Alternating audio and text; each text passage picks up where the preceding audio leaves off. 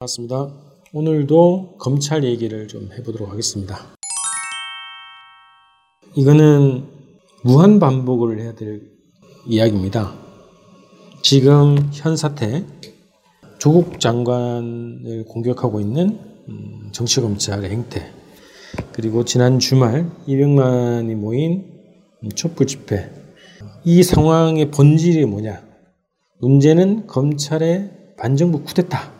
라고 하는 것이 이 사태의 본질이다 라는 것을 저는 무한 반복해야 된다고 생각을 하고 어, 자주 자주 말씀드리려고 합니다. 자 눈앞에서 벌어지고 있는 정치 검찰의 어, 역무를 어, 우리가 경각성 있게 봐야 된다고 봅니다. 문재인 정부가 저는 인사 오판을 했다고 보고요. 음, 윤석열 총장에 대해서 그리고 어, 적폐 청산을 위한 그 개혁 정책이 불철저했죠. 미약했습니다. 그러나 그 모든 것을 떠나서 이 사태, 지금 현재 벌어지고 있는 이 사태의 본질은 작은 개혁 조치조차 수용하지 않으려고 하는 기득권 세력들의 전면적 저항이자 정권 붕괴 음모가 이 사태의 본질이다. 이렇게 생각합니다. 자, 우리 자신을 한번 돌아봅시다. 그리고 진보 진영, 개혁 진영 내에서 여러 가지 주장과 논리들이 있습니다. 그런데 저들이 짜놓은 프레임, 저들이 지금 뭘 보라고 합니까? 조국의 가정사, 사생활을 보라고 계속 프레임을 짜는 것 아닙니까? 자, 우리 자신을 돌아봅시다. 여러분들, 조, 조국 장관의 사생활, 가정사가 궁금하십니까? 그들이 가정경제를 어떻게 운영하고 자식 교육을 어떻게 시키고 이것이 궁금하십니까? 저는 절대 궁금하지 않습니다.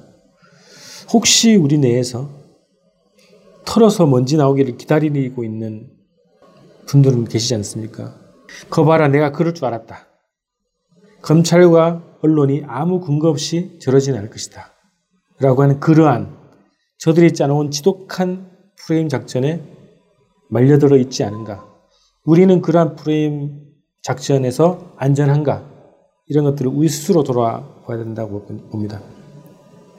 저런 논리에 빠져, 빠지게 되면 진보개혁에 이길 수 있는 길은 없습니다. 항상 법과 제도와 돈과 권력은 항상 기득권이 주도해왔고 그들이 70년간 뿌리내린 주도권을 가지고 있기 때문에 어, 저런 프레임에 빠지면 절대 진보개혁이 이길 수 없습니다. 적폐들의 기준에 맞는 인사만 하게 된다는 거죠.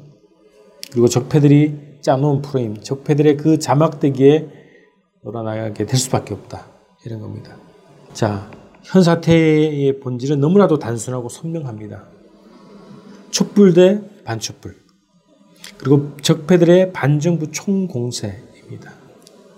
국정농단 세력들의 정권 탈환 음모다. 이것이 현 정세의 본질입니다. 복잡할 거 없습니다. 너무 단순하다 이런 겁니다. 음, 윤석열이 또 지난주에 음, 지나가면서 언론에 한마디 했죠. 절차대로 진행 중이다 이런 얘기를 했습니다. 이거에 대해서 주로 말씀드릴게요. 자, 저는 악마의 그런 음, 언어를 느꼈어요.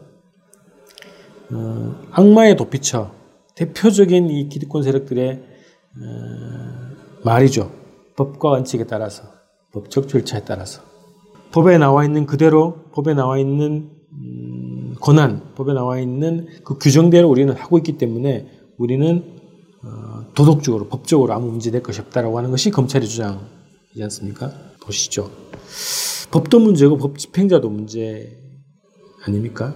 법은 70년 동안 이 법은 가진 자, 기득권 세력들의 철옹성을 지키는 도구, 이제 가난한 사람들, 저항하는 사람들을 제압하는 덫으로 작용했지 않습니까?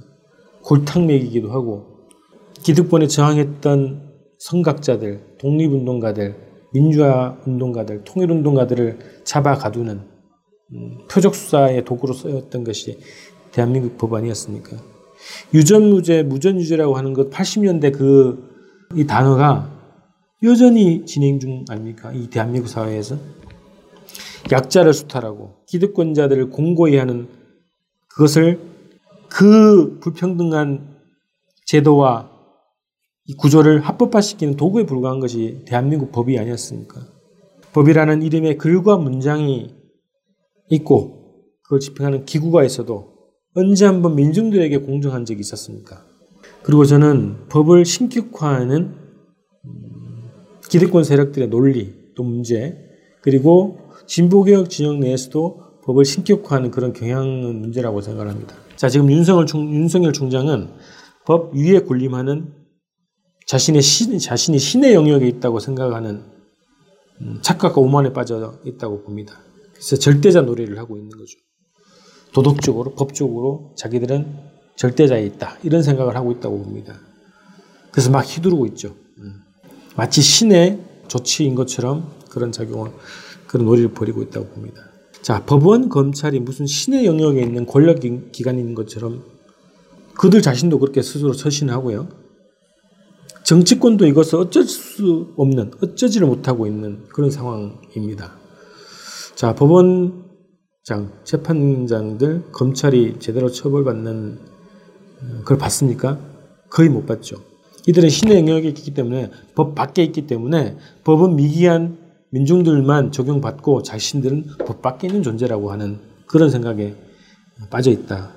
그리고 정치권도 이것을 어쩔 수 없는 법적인 영역이기 때문에 만약에 거기에 대해서 뭔가 손을 대면 정치적 논란, 어? 어, 재판 개입, 수사 개입이라고 하는 그 논란에 빠질 수밖에 없다라고 하는 그러한 어, 모습을 보이고 있었다는 거죠.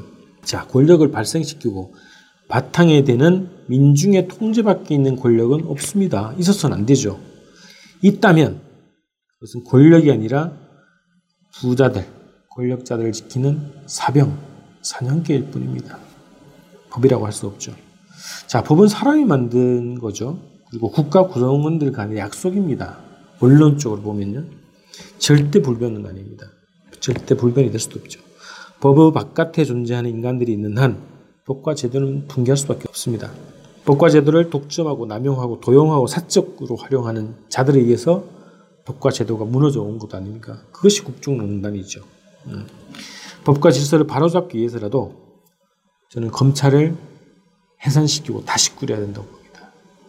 검찰 출신이 아닌 음, 법률가들, 음, 법학자들, 변호사들 이런 분들이 검찰총장을 맡고 다시 새로운 인물로 검사 진영을 꾸려야 된다고 봅니다. 그러지 않고선 절대 이 권력을 해산시킬 수 없고 국민의 통제 아래 둘 수가 없다고 봅니다. 법은 절대 불변도 아니고 검찰은 절대자도 아닙니다. 자, 오늘 방송 이렇게 마치겠습니다. 다음 음, 금요일 어, 방송 때 뵙겠습니다. 고맙습니다.